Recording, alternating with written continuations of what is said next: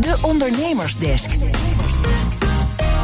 Ondernemers hebben in 2019 recordbedragen opgehaald via crowdfunding. Eentje sprong er echt uit, een vastgoedproject, ook weer uit Groningen. Dat haalde maar liefst 5 miljoen op. In de Ondernemersdesk Groei hoor je hoe je nou ook zo'n succes kunt maken van je eigen crowdfundingcampagne. Dat hoor je dan via Lotte Elbrink, want die staat hier in de studio. Welkom, Lotte. Hallo Thomas.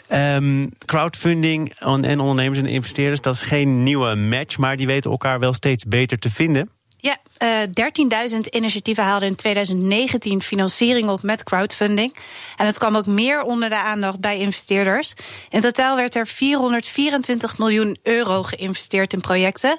Dat berekenen crowdfundingcijfers.nl en dat is dus 29% meer dan het jaar daarvoor.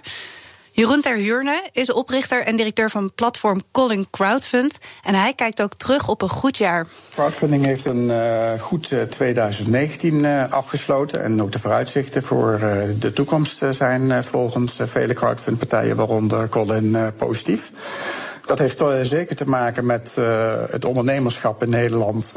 Want het MKB groeit en wij voorzien in een financieringsbehoefte. En de non-bankaire route daarin, die wordt steeds vaker door ondernemers verkozen.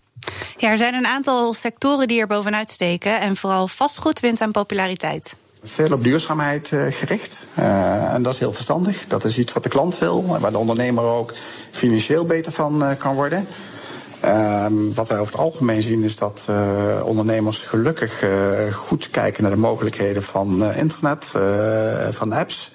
En verder zien wij veel vastgoedaanvragen tot ons komen. Is dat echt ook voor Collin zelf de grote groeier voor het komende jaar, verwachten wij. En dan gaan we nu even naar de grote klappers, de echte recordbedragen. Want ook daar is een lijstje van gemaakt. Klopt door Fundwijzer. Die maakt een top 100. En het Noorderlijk Trade Center in Groningen haalde met 5 miljoen euro het meeste geld op. En dat geld wordt dan gestoken in de renovatie en verduurzaming van het pand.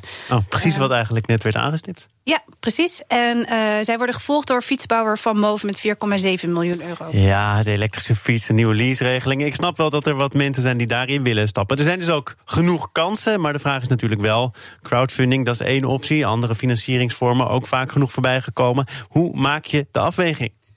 Ja, nou, banken nemen natuurlijk weinig risico en private equity vaak wat meer. Crowdfunding zit er eigenlijk precies tussenin. Crowdfunding is ook handig als je wilt testen hoe de markt op jouw product of dienst reageert. En bij Collin Crowdfund kijken ze ook naar de ondernemer achter het bedrijf.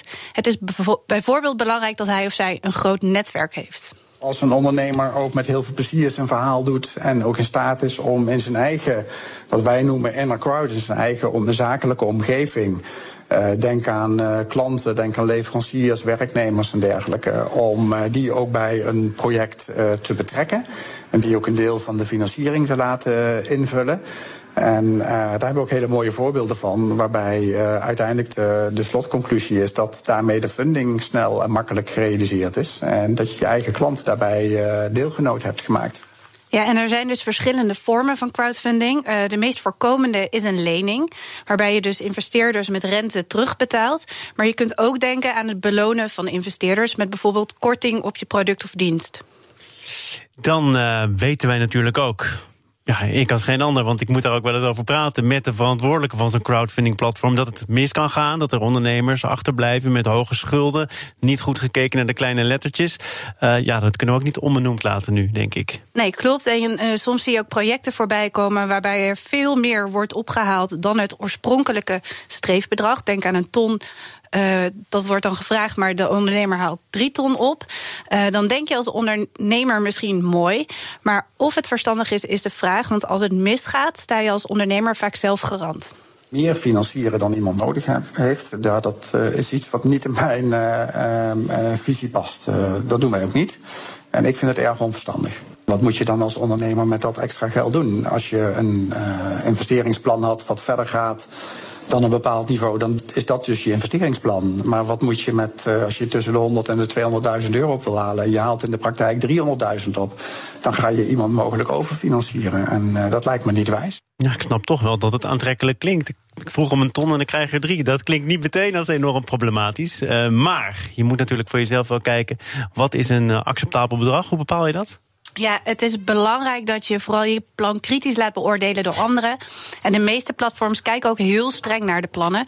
Bij Collin Crowdfund wijzen ze bijvoorbeeld 2 op de 3 aanvragen af. Ik denk dat het zo verstandig is als je een goede adviseur erbij haalt. Over het algemeen de accountant. Dat een financiering kritisch wordt beoordeeld door het platform. En daarna is het een kwestie van het maximale als ondernemer leveren. Ja, het maximale als ondernemer leveren. Dat heb je natuurlijk ook weer gedaan, Lotte. Bedankt voor de afgelopen minuten. Je hoorde ook nog Jeroen Ter Huurne, oprichter van Collin Crowdfund. Wil je meer horen uit de Ondernemersdesk? Dan vind je alle afleveringen terug als podcast of via onze site of de PNR-app. Meer dan genoeg mogelijkheden ook. Ondernemersdesk over groei wordt mede mogelijk gemaakt door NIBC. NIBC, de bank voor ondernemende mensen.